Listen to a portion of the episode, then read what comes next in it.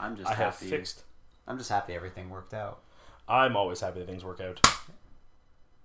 I don't know what you just did. Open the beer very loudly. Oh, there are it? twist offs. Oh, well, here I was using a bottle opener. Well, in the end, the bottle's open and the beer can be in us. And that's what truly counts. doesn't That's it? what matters. Cheers. Cheers. I like how that's kind of become a traditional thing now. The opening of a beer and a clicking of a beer at the beginning of an uh, episode. Opening the podcast, opening the beer. So, uh, we. Oh, right. I was about to say, like, we were gonna have this whole like starting point for the podcast. You said there was like, oh, that'll be a great jumping off point. I forgot what it was. Then I looked at your beer and went, oh, right, the beers. Yeah, we are drinking Joe Beef beer. Sorry, you totally just looked at me to like finish your sentence, and I'm like, I'm drinking this shit. You can talk, bitch. yes, Joe Beef beer uh, from the famous Joe Beef restaurant here in Montreal. Oh my God, Joe Beef. I mean, if, those of uh, our friends and coworkers who are listening, Joe Beef. that was for you. That was for you. Ah, God. You, I mean, we've been to Joe Beef. Yeah, that was my first and only time going. I went twice. The first time I went, it was shitty though because not not because of the food. The food was fantastic. I was gonna It's say. because I had a sore throat, Oh, so I couldn't enjoy it. So I'm like, I gotta go back. I gotta go back. And finally, the opportunity arose to to go well, again. it, we went back because of you. I mean, you planned the whole thing. You were just like, "Hey, I'm gonna make a reservation for a bunch of people, and then I'll find people who want to go." Because for those of you who might be listening that aren't Montrealers or don't visit the city enough, it is a fantastically high class uh, restaurant. Tons of great food, some of the best steaks. yeah, I great- mean, great steaks, great food every, in general. everything we ate there was fantastic. and it's I believe there's there's probably some others that are pretty well known, but I believe Joe Beef is the most yeah. well known Montreal restaurant I on would say- international circuits. Probably a good reference point would be if anyone's watched uh, the layover with Anthony Bourdain, Yeah. where he'll spend 24 hours in a city between flights, just going to like his top spots. Yeah, The episode basically gets hijacked by the owners of Joe Beef. exactly. Uh, Dave McMillan, who basically just they get sit in the back of a truck, like literally the back of a pickup truck, And and, drink, drink. while being driven They're- around to they're different going down restaurants. St. Cat. They're not like driving the back streets too. They're going down St. Catherine Street. Oh yeah, just like brown bagging it. brown bagging it. It's it's and and for those who are maybe not from Montreal, St. Catherine Street and Maisonneuve are two very main streets. In Pretty much, if you're coming to Montreal, you're going downtown, you're gonna get a drink. You're probably gonna hit St. Cat at some point and just go for a walk. Yeah, exactly. There's there's Um, so many. I had the opportunity to meet uh, Dave McMillan. I believe you told me this, but Yeah, it was like the day after I ended up seeing him and getting to chat with him a bit about uh, helping him get Instagram back on his phone. And it was like, put in your email, Joe Beef at. I'm like, oh, oh, he came into your work. yes. work. And it was just like this moment of like he looked vaguely familiar. I recognized the name, but I couldn't put two and two together. And then he's like, I need to get my Instagram logged in. And I'm like, okay, cool. Uh, yeah, let's double check your email and your password. And he goes and types in dave at joebeef.com. And I'm just like, I don't think that that's not the actual email address. I just give it Yeah. something with Joe Beef and it was very blatant. And I was like, oh, oh, that Dave. Yeah. It was kind of like a little mini celebrity moment because he's one of the most amazing chefs in Montreal. And I'm a Oh big yeah, foodie. fantastic. And it was a very fun little meeting. But no, that was it. Coming home today, and I knew beers was my turn, and I saw these, and I was like, you know what? Splurge something fancy, a good beer we know we both like. Yeah, Joe Beef. Uh, for those who have not been, I'd say it's worth splurging for. Like for me, uh, remembering that night that, that Mhm. we were there, I think I got what I got an appetizer, a main course, and a drink. Yeah. I think with tax it came out to about sixty bucks, which is a lot for you know a basic meal, but for a good meal like at Joe Beef that you go to what once a year, it's worth doing. That's it. Like, I've always been a big fan of those splurging moments where you go, kind of go to that one really good restaurant. I know very often my birthday, that's where my uh, fiance will treat me to, is a really good restaurant. We've done uh, Garde Manger Yeah, the year before. We actually did uh, Dave, the owner of Joe Beef's other restaurant, uh, Liverpool House. Liverpool House is also a good one. I have Also not been there, but it, I heard it's good. Garde Manger, I'd love to do. Um, Garde is good, yeah. Montreal, um, I believe it was it was maybe a BuzzFeed or an MTL blog article that said Montreal has become Never the speak of food. those again. they had become the food capital Mm-hmm. uh, of North America, I can see that. and you know I don't I don't call myself a foodie, but there's nothing like being I guess taken care of at a nice restaurant. And that's it. And that's the kind of thing too where like I've been to good restaurants where I've had like a good bite, but service wasn't amazing. Exactly. We've also got a really good collection of restaurants that are both high end food and service quality. I mean, Garde Manger, we ended up sitting at the bar eating, and they were always checking in on us and just you know coming by and seeing how we were doing, and like you know, it wasn't just how you doing, good, okay, bye. They would chat for a minute. They would share a story. They'd ask how the food was. Had you eaten there before? Uh, was it to your taste? Could you use more? Like they really like they cared. That's and it was less of the like, I'm being paid to do this. It's the this is my profession. I love this. Well, that's the thing. Think back to every restaurant that you like. Do you like it just because of the food? Probably not. Probably the atmosphere and the level of service. Like, I can think of restaurants where the food was good, but the staff was rude or just not attentive or there was something that was not related to the food that negatively impacted me and that said, I'm not going to go to this place again. Oh yeah, no, uh, and I'll, I'll call her out a little bit. My my fiance Paula is quite critical of service in places of that, rightfully so. Like I'm not talking like she'll bitch at a waiter for being like a little slow, Mhm. but after the fact will be very like I'm. I, I she would very easily not go back to some place she's been to, even if the food was good, because the service. She would be like, no, not worth it. Like that service was ab- was abysmal. Exactly. You can find good food Mm-hmm. and good service, and Montreal's not some cultural or culinary wasteland No. where there's like two places, and if one place sucks, guess what? You're going to the other place every time. The West Island might be a little bit like that, where I'm where I live, but even they, you know, you have And restaurants even- you can avoid and restaurants you. Even the West Island's gotten a little better too. I'll give you the example. Uh, very often, like the after work uh, local place to go grab a burger, I would say is either Five Guys or Jukebox. yeah, And I feel like Five Guys was the more traditional one, and it was more of a chain people know the name. And Jukebox was always sort of made fun of because it was bought by a bunch of rich Jewish fathers so their kids could have jobs. Yep. But I will admit, in the last year or two, they've really upped the game. They've hired good staff. Either the girls that stayed or the kids that stayed got better. But I genuinely have good service every time I'm there. I love the uh, atmosphere. It's a little fun and like you know old '50s diner style. yeah. But they now serve some really good burgers. They've also been featured on some Food Network show. have they really? Yeah, and uh, Oh. they were in an Epic Mealtime video because Epic Mealtime is from you know the West That's Island. it. Uh, Epic Mealtime actually my one of my favorites though is the they once made a giant pizza, so they ordered like I think 50 Domino's pizzas. Yeah. And my brother was the delivery guy. Was he actually? So the video is just like them opening the door, and my brother's there, Like he knew whose house it was because we've grown up in the area, we've known them forever. The the Morensteins. I worked with his sister for a bit, so my brother was there. Like it's like nine thirty night, sunglasses on, just like looking totally disheveled, just pizzas, like kind of gone to character. He's, he's only for a few seconds, but you know it's uh. That's another thing too. Is like Montreal really is a food city. Even like our big celebrity, like internet guy Harley of Epic Mealtime, eh, Epic Mealtime, it's food. Yeah. Uh, though they do a lot more now and they do some great stuff. And I've he's a really well spoken guy, Harley. Uh, he is. I I can't say anything. Uh, I can't say anything bad. I, I mean, I've never really met him, so True. I don't know him. I know a couple. Like I have connections. I think most West Island people have some person who knows somebody who is associated with Epic Mealtime. I mean, our, our ex coworker Yeah, Mike now Mike uh, is now associated with them. does the editing for their show and also runs their um, Epic Gaming channel on YouTube. And Yeah. pretty much plays Overwatch all the time, which I'm still Yeah. looking to. Great guy, Mike. Oh, he's a sweetheart. We love him to death. We do. Um, And eventually, we hope to get him on the show. Hint, hint, nudge, nudge, Mike. Hey, no, like I said, I spoke to him. I, I think he's down. we have other, we have another subject coming up that I probably don't know as much about. So if you guys are are filling in for me, then that'll be good. So you know, No, but definitely uh, an interesting subject, and I like I like when subjects don't always fit everyone's niche perfectly. Mhm. Uh, some things where you, you might know more than I do. Like if we do do an episode on sports and like hanging out and watching sports in the community around like you know, uh, what is it, uh, fantasy sports. yeah, Like you have a background in that. I got nothing. I have no idea how that stuff works, and I almost want to learn more about it. And I feel like it'd be a great place to experience it. Would be on the show. Mhm. Uh, I was also going to share going back to the food stuff a little bit. There was the I remember when um we had a two Paul had two of her friends she had met when she was living abroad. Uh, two British guys come into town, um, Adi and Niles, and just we were trying to think like where to take them. We have a few days with them, like places to go, places to see, and like eighty percent of it was food. Like you think of Montreal, and it's like we have some major events. I know the Jazz Fest is coming up. yeah. Uh, have you seen actually in the mall we work in the the jazz thing they had going on? No, I saw your Snapchat. Okay, yeah, I knew I, I shared it. With, that was really cool. They basically just renovated uh, part of the mall we both work in. For those of you listening, you clearly know this, but I'm still going to repeat it. And I think it was last Friday, was it? But basically, they had like renovated a big chunk of the building uh, to give more of a like open courtyard in the middle type thing to give more space.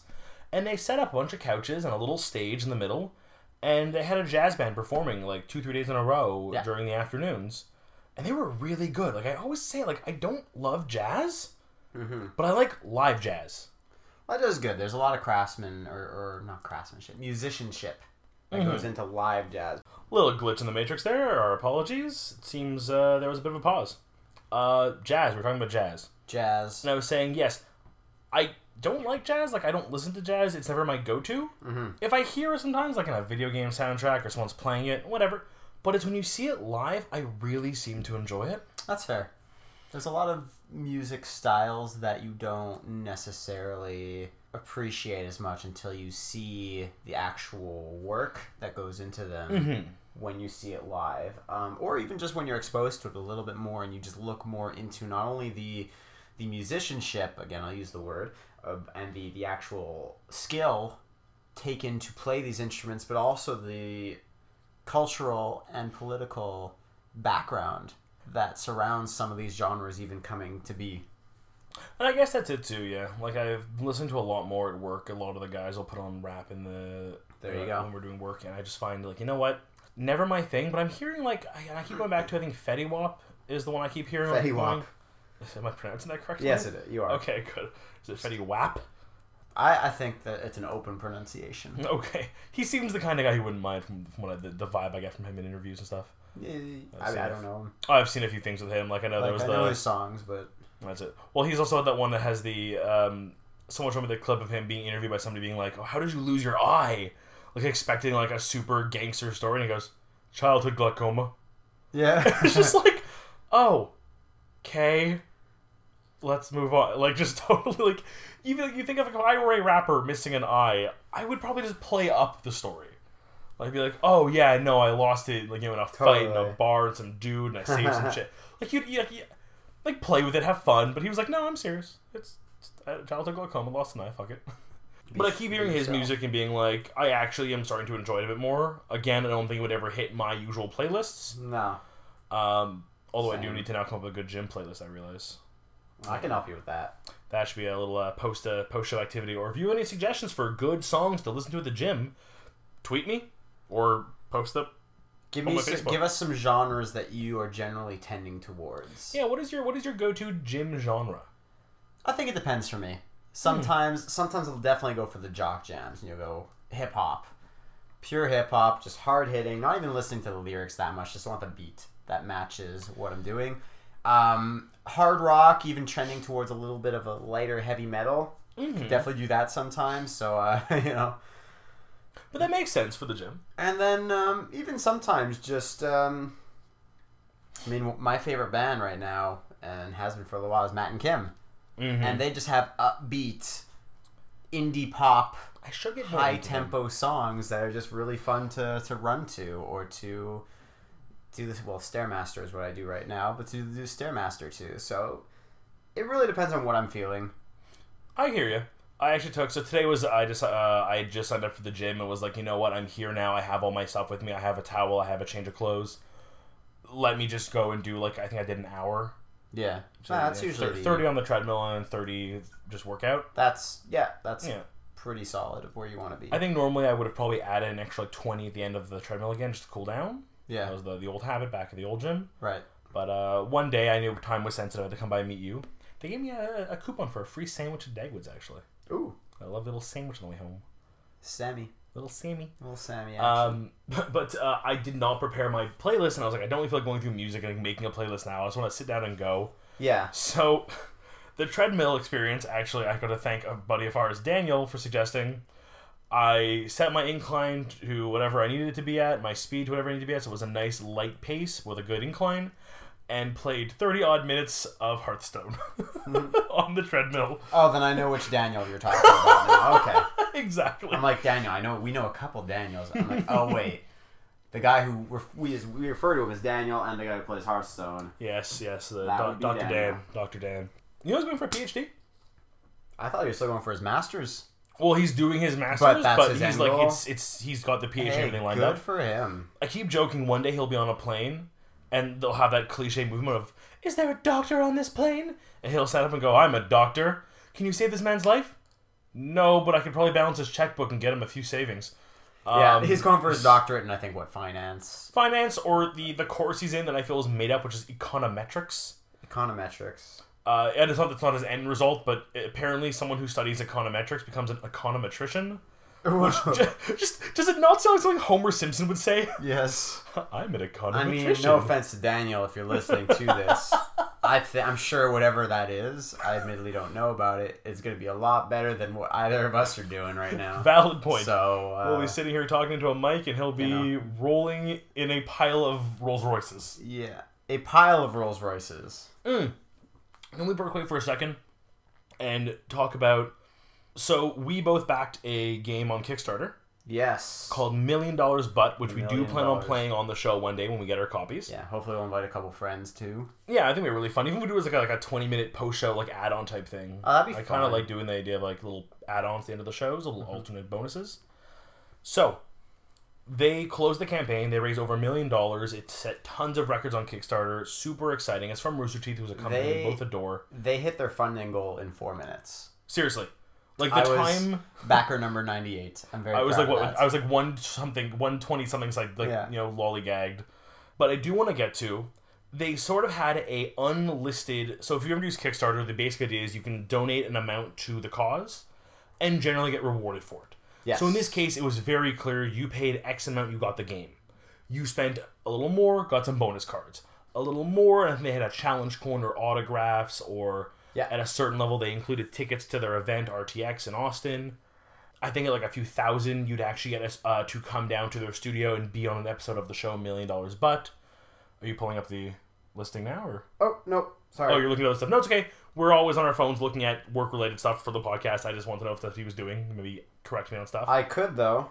Well, I mean, I hit them all. The one I really want to talk about though is you couldn't actively choose it on Kickstarter. They wouldn't allow it as an option, but they had listed for a million dollars a mystery prize, and it really was a million dollars mystery prize, and no one knew what it was. So Bernie, uh, one of the founders of Rooster Teeth and one of the main faces of the company, I would say, he was on the Amazing Race. He's the face of this game coming out and all that. Definitely when you think of Rooster Teeth, you probably think of Bernie. Probably, I think at this point he's He'd probably the first guy. synonymous with it. So what I wanted to ask was, did you see him announce what the million dollars would have gotten you? I did not see it. I heard of it. So I really hope I still have it open on Reddit, and Reddit didn't crash on me. Okay, so Reddit did close on me at some point today, so I'm going to quickly go to the Rooster Teeth subreddit, and In the meantime, back. I please, will thank you. explain a little bit about what this game is. Yes, please. Because a million dollars but is a game that is based on their on their short little show, which is a million dollars but, where it's pretty much uh, people sitting around a table or a couch with beers discussing hypothetical situations. It's almost like Would You Rather, but a bit of a twist. It's like you will have I will give you a million dollars, but for the next month, you can only speak in baby talk. That's it. So the idea basically was it, it all spawned from an episode of their podcast where the premise was you get a million dollars, but you're being hunted by a snail. The snail is immortal, and its only goal is to meet, make contact with you, and once it does, you die. But it's going at the speed of a typical snail. Yeah. And but it's always hunting you. So you can fly over to Australia and stay there, but the snail will be hunting you. It'll it'll make its way over there in due time. That's it. Whether it goes underwater or it does actually get onto a boat that it knows is going, it has enough intelligence to try. Yeah. So it was an interesting premise, and it then led to a game where, like I said, you'll get a few people sitting around with beers. We recommend looking it up because they actually do basically act out these scenarios. They actually do create small skits based on all those scenarios and kind of have fun with it. And it's really interesting. Yeah, and we're both we both are getting copies of the game this month. Yeah, So our friends Very can excited. play with us. It, it's it's promising to be a fun game. yeah. So, like I said, one of their options was a million dollar donation, which nobody made. So they said because it's done, no one can make it now. We're officially going to announce what you would have gotten for the million. Again, who knows how true this is? Maybe they realize no one took it, so we can have a little more fun with it. But I'm going to read off the list. Bernie in a little video, and someone then uh, noted it all down. So, rent at an Austin apartment for a year, year of employment at Rooster Teeth Productions, a Rolls Royce Phantom standard package, a PS4, Xbox One, state of the art gaming PC, a Vive headset, an Oculus headset, dinner with Matt Hullum and Bernie Burns, the two founders of the company, uh, drinks with Geoff Ramsey. He runs the Achievement Hunter channel and is very famously the drinker. One of the founders. He was, I guess, he's one of the founders. He's very often I would say associated with it. Yeah. yeah. Uh, the item that most touched my heart was a hug from Gus. Wow.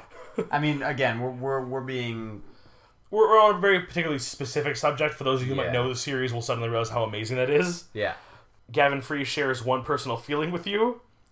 Uh, a short from the company based on you, so one of their animated shorts or one of their live action shorts based on you. Yeah. Guest appearance on one of their podcasts. Two VIP tickets to RTX, their annual event in Austin, for the next 10 years.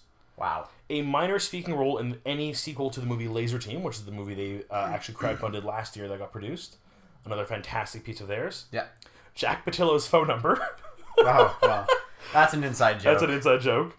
Uh, nice dinner with Barbara or Blaine or Bernie if you're into that.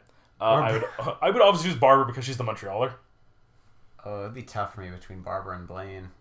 Really? Not Bernie? I think like Bernie's the debate at that point. Like I love Blaine, but like I like Blaine. He's Oh, cool, Barbara. But, but I'd probably choose Barbara at the end because again, it. Montreal connection. uh, and may I add a striptease by Josh Flanagan, Mm, the big That's- bear of a man. that's the real goal there. Uh, a one-hour petting zoo featuring all the RT pets because a lot of them have their well, dogs and their pets. no, going back to the Bernie thing, wasn't there a dinner with Bernie and Matt earlier on in the in the? oh yes, you reward? have another dinner So, with Bernie. I would- you I want know- a private dinner with you after this. Get out of here, Matt. Uh, so yeah, a lot of them have their pets that sit around the office, and some of the pets that often they'll talk about on their shows. So a one-hour petting zoo featuring all the RT pets, a one-minute petting zoo featuring all the Achievement Hunter crew, which I thought was adorable. I don't know if I. Wow, one minute. I don't know. There's a lot like you can do in one minute. There's a lot of Jack to pet. There's a lot of Jack to pet. um, complete power to renew or cancel on the spot. One of their game shows they they do, I know what I'd do. and a copy of the card game. Oh well. I mean, of course. At least. Uh, funny though, someone else actually on the Reddit went afterwards and priced this all out, and giving vague numbers and rounding would come up to about four hundred and ninety thousand dollars. So it's not Which is- worth it.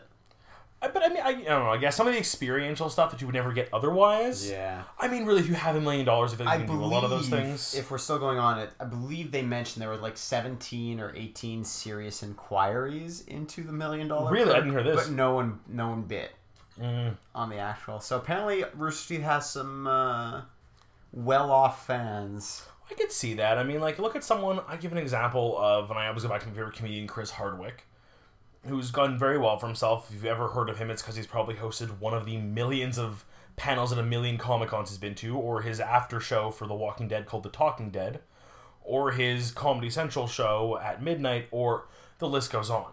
He's the kind of person who's into that kind of stuff and probably could muster a million dollars to donate. Probably. But then again, based on all this, like, is it really worth it? I mean, it, if I had a million, would you would you do it for a million dollars? If I had more than a million dollars, if I had just a million dollars, I would not spend it all on. Valid. But if I had enough money where a million dollars became, yeah, I'd probably do it. You know, I'm surprised they didn't. No one tried to do the uh, like a group of people put in together for it. Hmm. Like you know, like like like a group of like, like I'm sure they have some. Like you see them whenever they do their podcast live. They always have like sh- shout outs to the groups watching together. Yeah. Get a good group of like you know thirty or forty people who all have like good paying jobs and like decent salaries. Chip in together, make a million, True. donate it as a group, and then like split the prizes evenly. Like you know, okay, the apartment we can take it in turns going there and staying in Austin for a bit, or you know the Rolls Royce. Okay, we take turns with it, or we eventually sell it and make the money back, kind of thing. If we get Yeah. you know. No, no, I feel like it could have been done. I'm surprised no one tried to. No one tried to, but all that to say, what were we talking about? We're always speaking of something, are we? Yeah. I did want to apologize for being late today, though. Uh, I had a very fun. Mo- um, my building, uh, the buzzer goes to my fiance's phone. So if she's not home, I have to actually go let people in old school style, like a freaking caveman. Cavemen eating rocks. Cavemen eating rocks. What? Um, Uh, but I wanted to apologize. The reason I am late, and I mentioned this slightly earlier, was a conversation I got into with the woman who got me my gym membership uh, when we signed me up there. This lovely lady. yes. Uh, about why she'd upgraded her phone to from a BlackBerry to a smartphone was because she wanted a front-facing camera. I like how you don't consider a BlackBerry a smartphone. I really don't. If your web content is purely text-based, then it is not a smartphone. You are a phone that can do email and maybe a calculator if you're lucky. True. I don't know if I would call a BlackBerry a smartphone now that I think about it. I feel like a few of the newer models they released, like right towards, I mean, like really, when was the last new BlackBerry released? I, I don't pay attention to what BlackBerry does. That's And it's it. sad because they're a Canadian company and I gotta support Oh yeah, I always them. forgot that. I always forget that. Yeah, well, everyone forgets it because they used to Well- be RI, uh, RIM, Yeah. and then they just changed to BlackBerry because that's what everyone knew them as. Something in motion. Research in motion. Research in motion. RIM. Yes. It's a terrible acronym. RIM. Ugh. So Um, I'm gonna make the inevitable if I'm looking for a job at RIM. I knew this would make the joke some more. Thank you very What much. What makes you qualified to get a RIM job? well, I bleached recently. I shower every day. Oh god. You're hired. I bet that's all you really need at that point. This company, they're desperate. yep.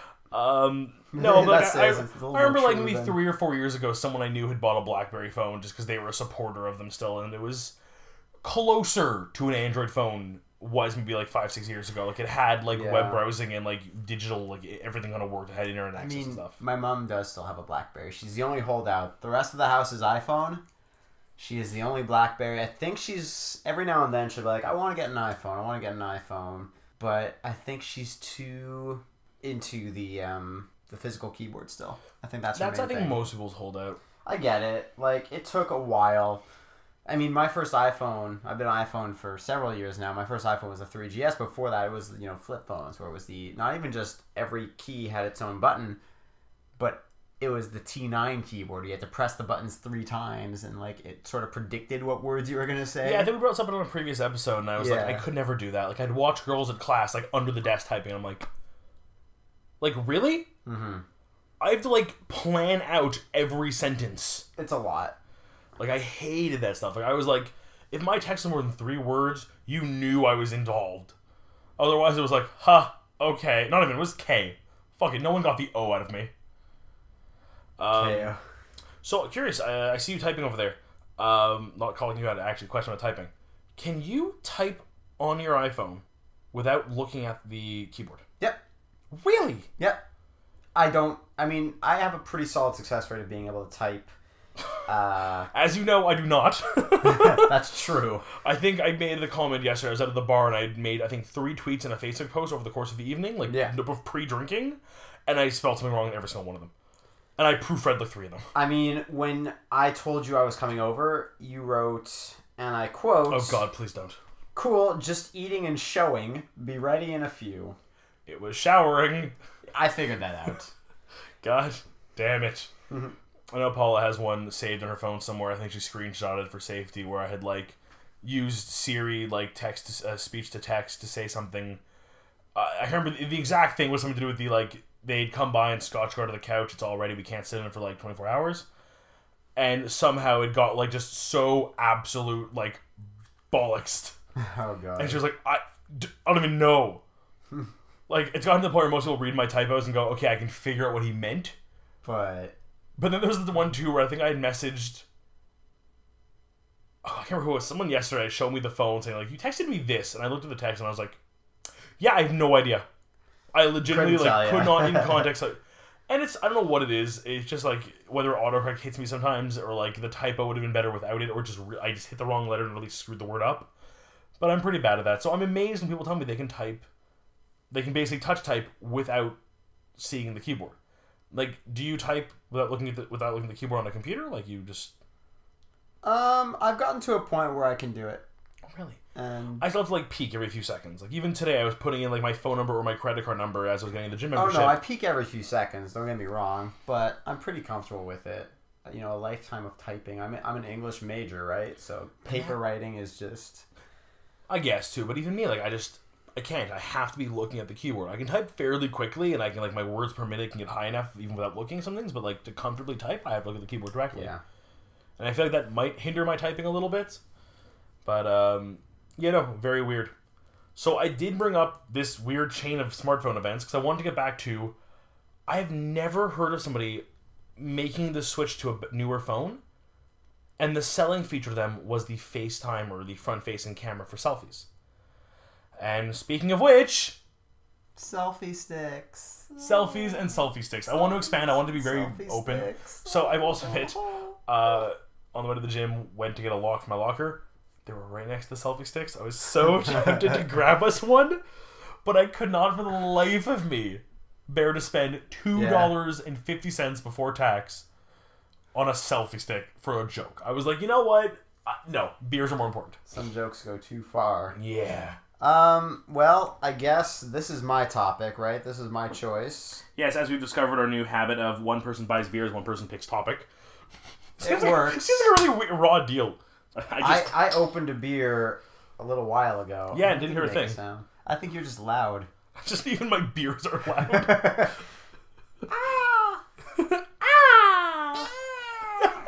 Anyway, So, selfies and selfie sticks. Yes. selfies and selfie sticks. Um, this one just came to my mind. I was thinking of a topic. I had a topic at one point. Yeah, we had a, a previous one, which uh, some people we speak to may have heard us talk about it and Yeah, given us input. I think you wanted to do that one. Next I think week I think we'll push that to next week. We'll Yeah. forget about it for now. We'll It's talk a good about it one, later. but it- it came to my mind suddenly. Is just like you know what? I got a lot to say about selfie sticks, and I'm sure other people do too. So that's what I'm really curious again. I like when you I, I like when someone picks the topic because there seems to be a like there's a reason why it was on that list. Mm-hmm.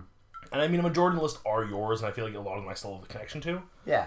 So for me, selfie sticks, up until maybe a few hours ago, I definitely would have been on the side. I think you're on, which is the like I can't stand them. They're such a terrible, weird invention. Like I think they're just there's something like it just you you just actively dislike people when they have them. You, Oh. you see someone use them, and you're just like, Is that the side you think I'm on? oh no. I own a selfie stick.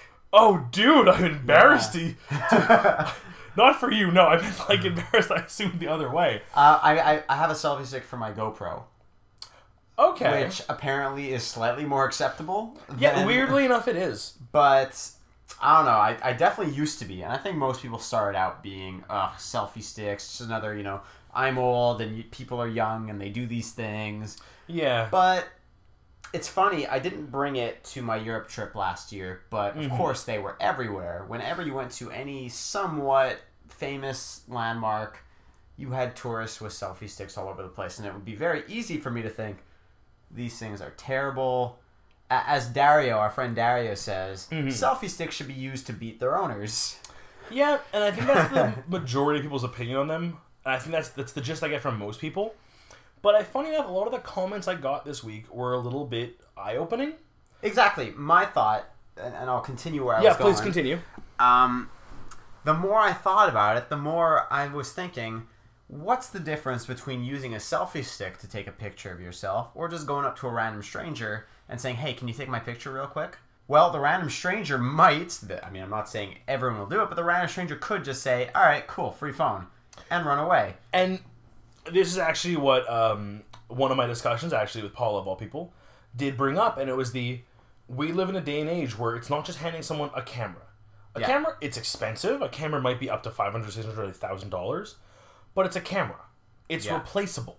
Yeah. As much as your phone might be backed up, Mm-hmm. it really isn't. It's extension. It's, your phone's very much an extension of you. To hand someone your phone, to to literally just give it to a person you don't know, takes a lot. It's a lot. It's not just a, you know, it's not just for calling and texting. I mean, I'll just look at my apps right now. Obviously, my pictures, my notes are on here. Uh, all my contacts are on here.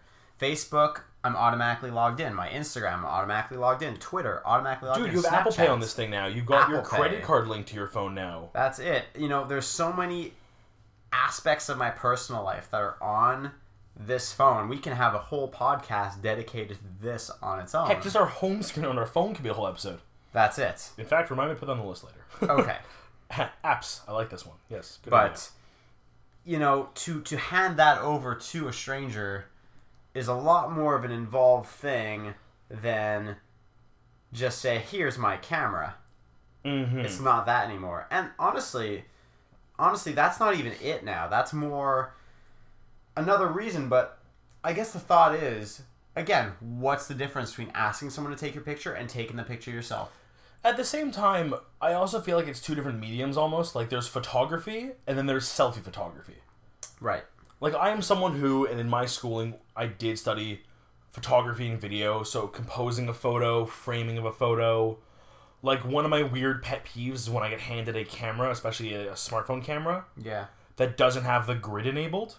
Hmm. Because as much as I know my grid pretty much by heart at this point, having it there to physically line things up and straighten out a photo are almost a necessity to me. Because if they're not there and my photo ends up being a little crooked, I will hate it. okay Like there, like I don't know if you remember for a while, and I still do once on a blue moon. Uh, outside my fiance's parents' house, there is a lovely view of the water uh, on Long Lake Shore, Yeah. and that one tree I photographed maybe four thousand times. Yeah. Your tree. My tree.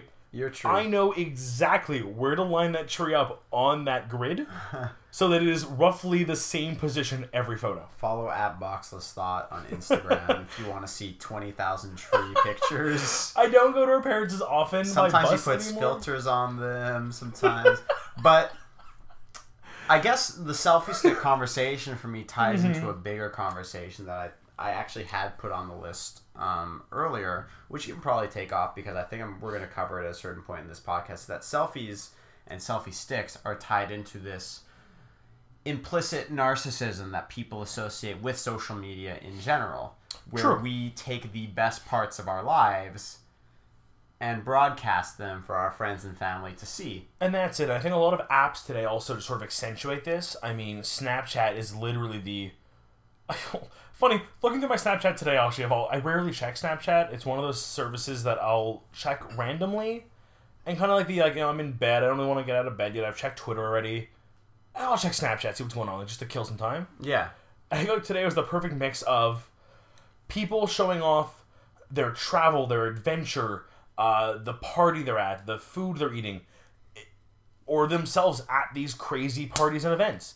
It very much is a way of showing off your the best parts of your life, or it's my cousin Nick showing me his feet and his bunny for a solid like forty seconds, and a friend singing in the shower. Yeah. Like it really like I feel like it's gotten to the point now where we we post ourselves on social media doing the best of the best. But we've also gotten so used to posting ourselves that we'll post ourselves doing pretty much anything at this point. Yes.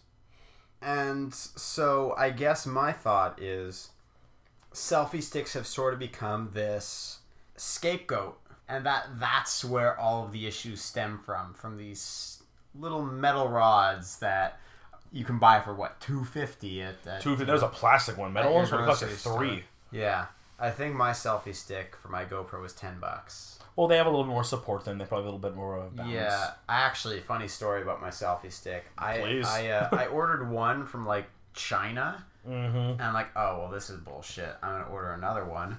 They both showed up on the same day. They were the exact same selfie stick. So I had two identical selfie sticks in my house. I'm like, well, I'm either gonna have to burn my house down, or escalation that was brilliant. Or um, I'm gonna have to give one. I think I gave one to our friend. God, I can't remember if it was either Kevin, uh, Mexican Kevin, not French Kevin, or two Kevins. or and and Mike, Tattoo Mike. I don't want to give people's last names away because you know. No, I it's agree. It's their- one of those habits I know we want to get out of is But I not can- like revealing people, but like let people know who we're talking about to themselves. Uh, like a combination of that- I don't remember which one it was. I want to say it was. It might have been Mike Yeah. because he has a GoPro. And that makes I sense. think and, I gave um, mine to him. that was the one that when I took the GoPro to Hawaii, I didn't have a selfie stick for it, and I didn't really bother because I knew that. And I mean, it's kind of funny if you go through any of my social media and look at, especially the trip to Italy I did last summer with Paula and her family. Yeah. There was a good chunk of it where it was myself, Paula, her sister, and her and one of our friends, her sister's best friend and roommate. And every single one of the photos, selfies, it's always me at the end because I have the longest arms taking Yeah. the selfie. And I realize as much as I hate the selfie stick, and I mean like as much as again the reason I was kind of turned around on it, my opinion has changed in the last recent like day or two, was really just the idea of you're nervous handing your phone to somebody. It lets you get away with that. Yes, it's become the scapegoat for the hate and the narcissism, where in the reality is it's the person behind the stick, not the stick itself. Mm-hmm. Unless it's an iPad on a selfie stick, in which case, no shame. That is shameful. That's weird. That is weird. I haven't seen that. I've saw, I saw, we saw. You've we seen were, an iPad. Oh, we were sitting in. Quebec City, and the girl had a iPad Mini on the end of a selfie stick, like swung over her shoulder like a hobo That's- with a bindle. Oh god, like one of those. I, I'm picturing. Like it right literally, now. it was like the most cliche. I'm picturing her with a five o'clock shadow. Oh and, no like, no! She was the most cliche like Asian schoolgirl, like in like the like literally like Sailor Moon uniform, like with like the the scarf around the neck and like the Oh, no. pla- and like the pink skirt. Like she could have been in a Hello Kitty music video at this point, or an Avril Lavigne music video. or that one. She looked like one of the girls in that video, but just the like I don't think it was necessarily an iPad per se. It was something about the size of an iPad Mini or an iPad. One of the things was a Samsung tablet Might have been. in the in a case attached, like a big heavy case attached to the selfie stick, just over her shoulder, walking street with three of her friends, and I was just like, I don't like you. Hmm. I really don't like you. Sorry, people taking photos with iPads just bugs me. Yeah, I mean, especially in public venues. Where Yeah, it's just it's just like oh the judgment. But I mean, going to the narcissism thing on Yes. social I media. keep jumping around. Sorry, so many No, things. that's fine. We can always come back to That's- it, right? it. It's like I'm thinking about it, and that as much as yes, there are people out there who take twenty thousand selfies of themselves in their bedroom and be like, "I'm so ugly" and whatever, and you have you know all their friends come in and say, "Oh, you're not ugly," and they know they're not ugly. They just want the validation. But at the same time, social media narcissism has actually been used in great ways. And How I so? think the greatest example is something we both took part in, which is the ALS Ice Bucket Challenge. Oh yeah, you know what? They're total You, guilt. uh, you nominated me for that one, actually, bud. I, I filmed I me filmed doing you doing it too as a bonus. Um, the ALS Ice Bucket Challenge, a lot of people started to hate on it because it's like, oh, well, some people are just pouring ice on themselves because they want to be seen pouring ice on themselves. I'm like, well, yeah, that's sort of the point. ALS is not like a cancer. It's not like a heart disease. It's not like a, you know, you know, AIDS, HIV. Mm-hmm. It's a lesser known. It's not a, a quote unquote sexy disease. It's it's very much a disease that did not get a lot of. Sorry, it, it, that Sorry, was a terrible. no, but it's true. uh, It's, it's like I, I hear it a lot. Instead of a sexy disease, just makes me laugh so hard. Yeah, I know it, it's a terrible. I suffer from a sexy learning disorder. What do I call it, Kiff? Sexlexia. oh god. Sorry, But, um, carry on with your point. Yes, ALS. but yes, I mean the point was to raise awareness for ALS. And that was it. The point was to, and yes, there are a lot of people. I mean, how much money was it? A hundred and something million dollars? And do you think people receiving that money cared that the people doing it were doing it maybe somewhat to be seen doing it? Probably not. Oh, the, the value of a dollar that was donated out of less than altruistic interest is not less than the value of a dollar that is donated just out of the good of your heart. And that's it. And there was a lot of people too uh, who I know personally who both did the challenge and still made a donation because they wanted to still do I did something. that. good. High five, same here. My mom and he made a little donation, so Yeah. did you. Yeah, but um, no, that's it. It's like some people did do the I'm gonna donate and do the ice because you know it. It was It was actually fun. just- it was a fun thing to do. It was a- it was fun. It was silly. It got the word out there. And I mean, it's like you said, they they did show the numbers. I can't remember at some point someone had made the comment of like, "Oh, it's all just so narcissistic. It's all just you know publicity. Like no one's actually raising money."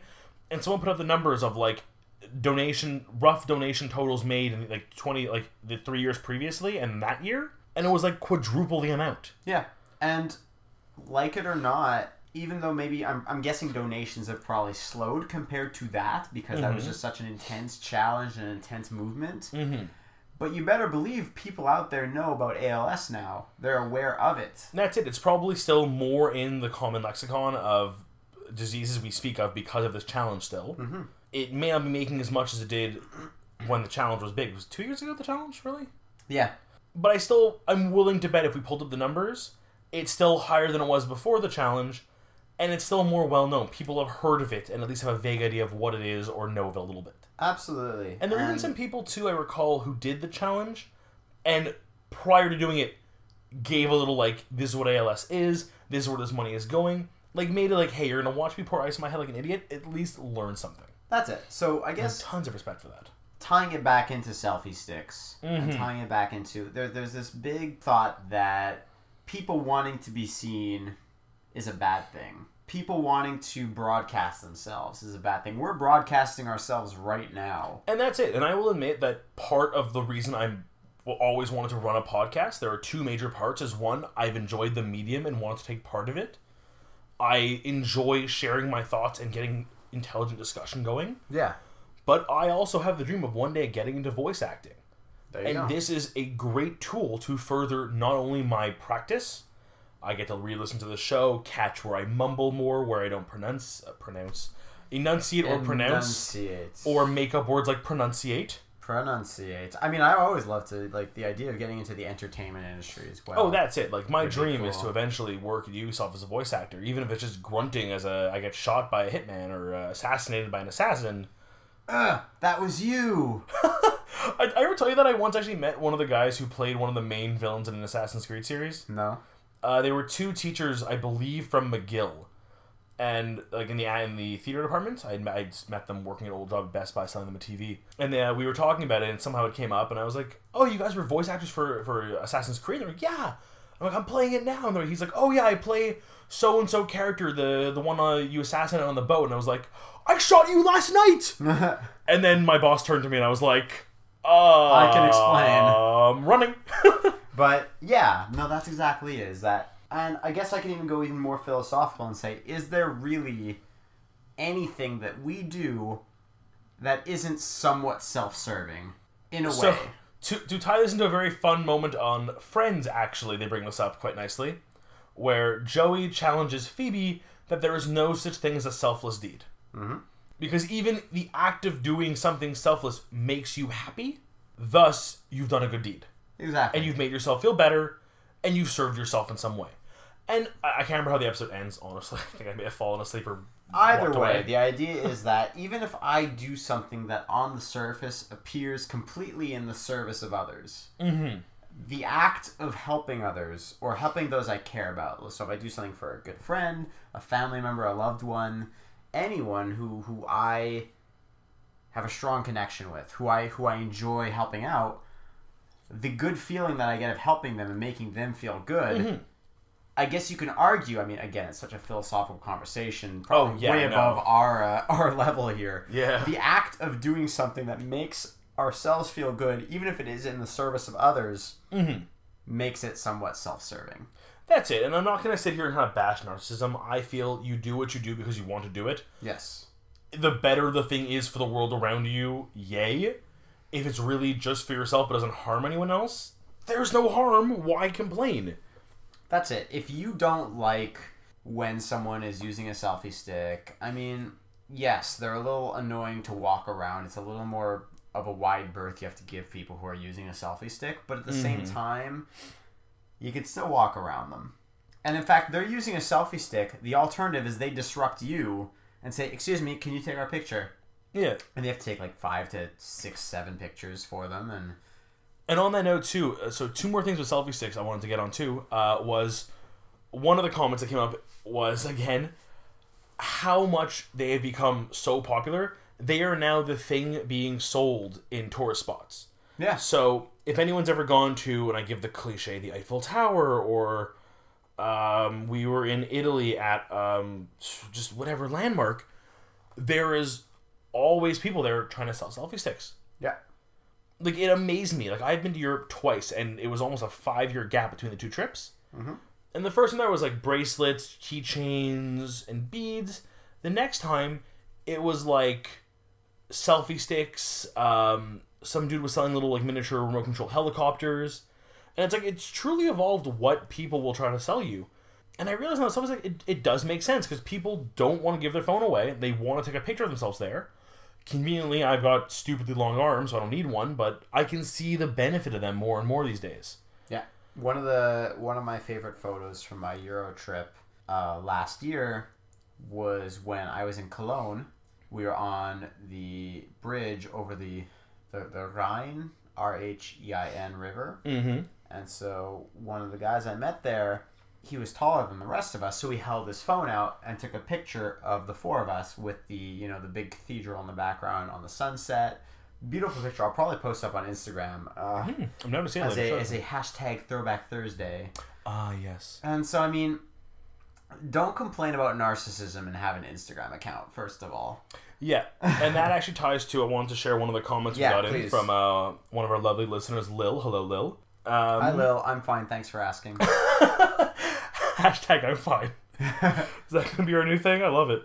Do it. So, um, a few messages from Lil, and essentially to sum up, it really comes down to take the photo for you.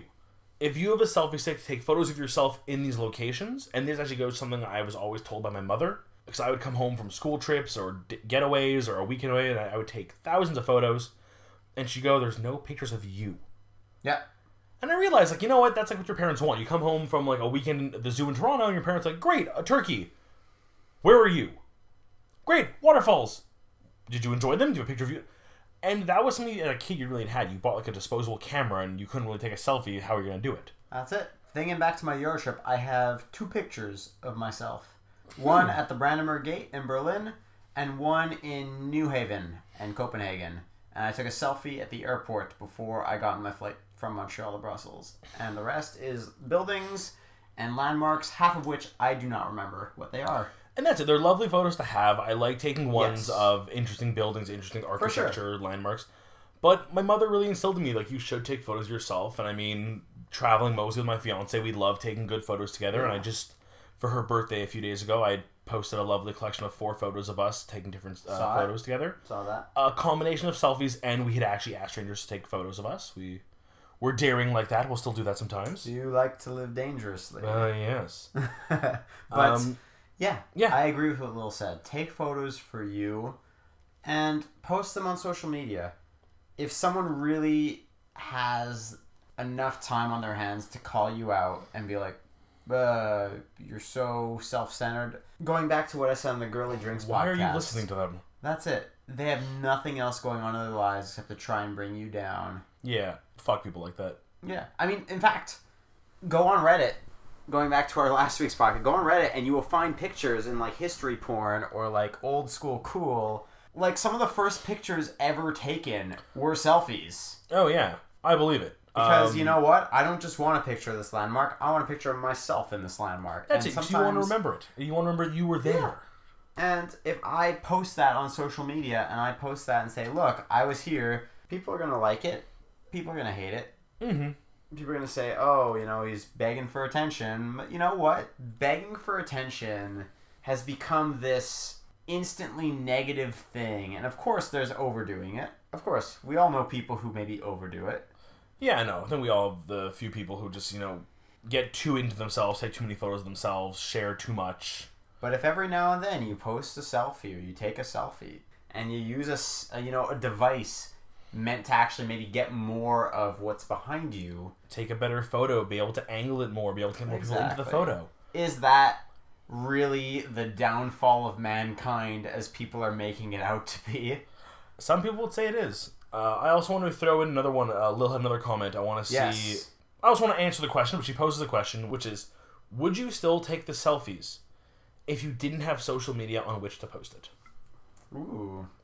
And I think going back to my the, the my mother, I would, because even if the photos are just for you, Yeah.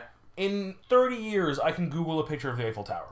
There'll be billions of pictures better than That's mine. That's it. Maybe not even as good as mine. Maybe mine's a better picture, but it's a photo of a building that'll be there, likely a thousand years from now. I mean, I hope it's a beautiful, gorgeous structure. We won't know either cliche. way, right? And the photos will always exist. No one's gonna go through the internet and delete every single photo of the Eiffel Tower that ever existed. That unless would be Par- unless France goes through like this North Korea type regime that I'm now banned from our Pyongyang. Anyway, um, no, I, I don't take that many selfies to begin with. The selfies I take are with my GoPro because when I'm let's say going generally when I bring my GoPro it's because I'm going hiking somewhere, and so I want to take a picture of myself with the view behind me. And that's it. Like I remember when I did have the GoPro, I borrowed a friend's GoPro to take to Hawaii, and we did go snorkeling. Did you borrow mine? Uh, No. no, a friend of ours. My was, friend uh, Just, our friend Justin borrowed mine. No, I mean it was I borrowed it from one of the Starbucks You're right. girls. You're right. But it was because I know I want to go, you know, do some snorkeling and get some photos underwater. So they come with a waterproof case and a bunch of the stuff. You know, I couldn't figure out what that orange foam pad on the back of the case did the entire trip. I never used it because I knew what it was. And finally explained this for with floats, Yeah, which would have been smart underwater. I had the uh, the strap on the wrist, so I wouldn't would lose have it. But again, I was able to, to, to I digress. While underwater, while swimming with Paula, I was able to turn the camera on us or film her or film us together underwater because as much as fish are lovely and I saw some great uh, coral, it's the two of us experiencing something so different and amazing. Yeah. I mean, I went through my phone and I found pictures of me skydiving. And to be able to turn to a friend at the bar yesterday and go, look at this photo, and they look at my phone and go, is someone skydiving? Is it you skydiving? It's a great moment to have. And Yeah. yeah, it's a little self-serving. It's let me show off a thing I did. But it's, hey, I did this. Yeah. I could just as easily, and I'm, I'll point at it right on the wall there, that thing hanging next to the, uh, the I two did paintings. actually notice that. That is uh, my certificate of skydiving, my first solo jump. I was looking at that earlier, but I don't know. I think Not as lofty as a photo of me doing it. still, again, I guess selfie sticks have become again this like scapegoat Yes. for all that is bad with the younger generation, and like selfie sticks become this paragon. You know, selfie sticks along with you know, I can't even think of other examples, but Oh just- no, know what the new one is now? what? And a few of our coworkers are guilty of this, and I totally respect it. The case for the iPhone that has the flash on the front now. Have you seen these? Oh, Nima had one of those. Yeah. he got it from Dubai.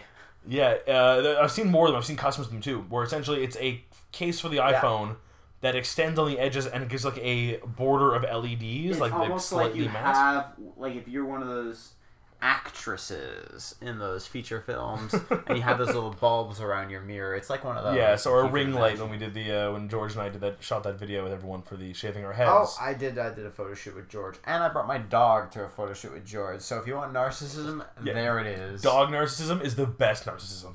Oh my! If you, if anyone follows me on Snapchat right now, my Snapchat story is a picture of all three of my dogs cuddling. They are so cute. I, They lo- oh, I was in love with And that. they're never like. That is the only thing I say Snapchat needs, and I'm gonna sit here on my high horse of Snapchattery. The only thing that Snapchat doesn't have, I wish it did, was just a way to respond to a photo.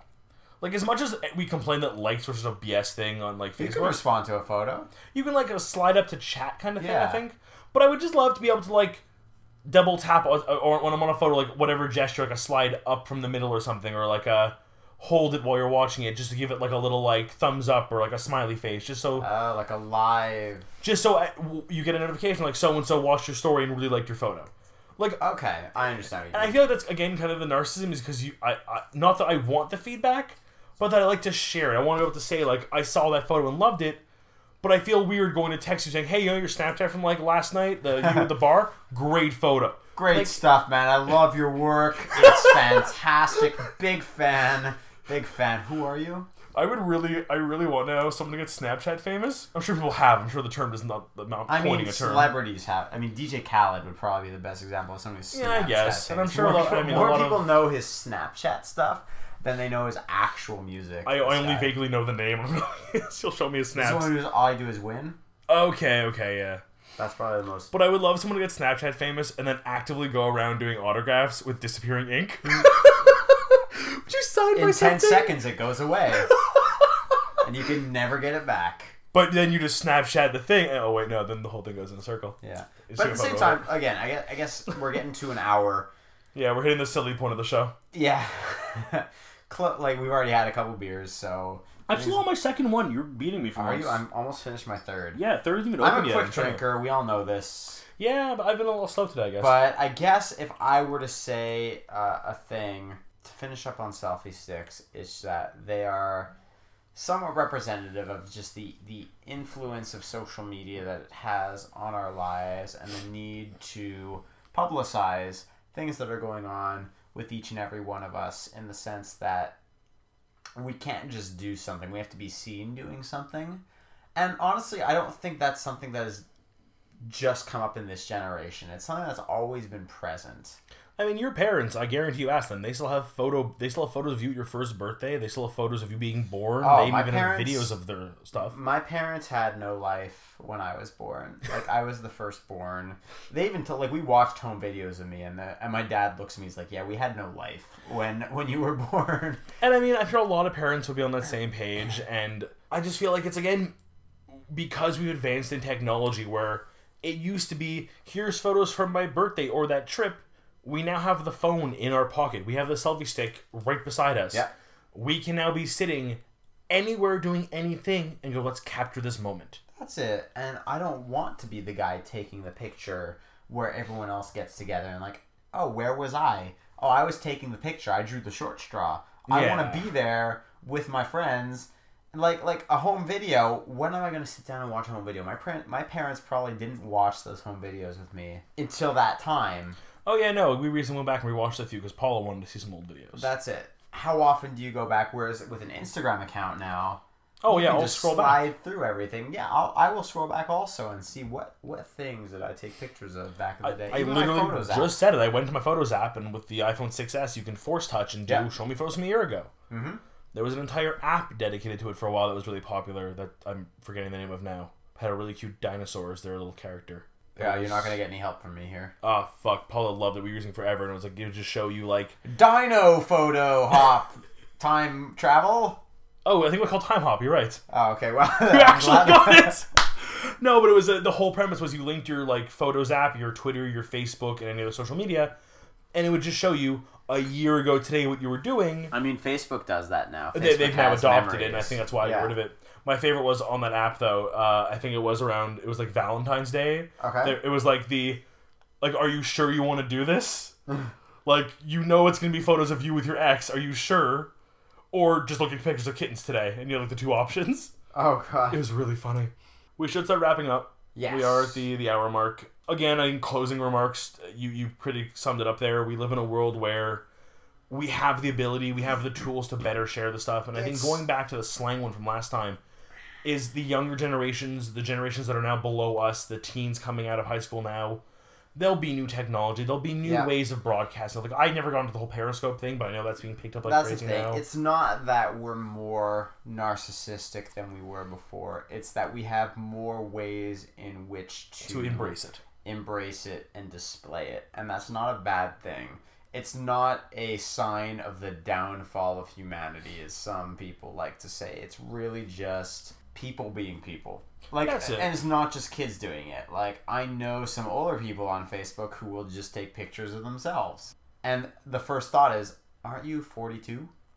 Hey, but you know what? If you're proud of who you are and you have it. a good And photo you of think, yourself, you know share what? it. Yeah, that's it. What harm does it do to me?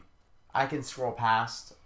I can even Facebook lets you hide or unfollow people if you. Oh, really I've abused that feature. I went through a couple weeks ago and unfollowed like a dozen people. Just people who are Oh, man. overly like people who share things way too much. People who like sexist and a little racist stuff. Oh, It's bigotry like, and all that. Or much. sharing the bullshit posts like the share this or they'll turn your account off. And it's like, why don't you just unfriend them? Well, I don't know. I don't know why I just unfriend. Why? Because they just- might be family. Like that's yeah, That's the true one for me. yeah. No, me too. Me too. I have a couple of those. Yeah. Also, could I be the almost the opposite of this? Uh, I've been Snapchatting this guy who's been Snapchatting me. This guy Dom. A new guy, eh? just out of nowhere sent me a Snapchat, and I respond to being like, "Oh, cool. Hope your flight is good. Um, who are you?"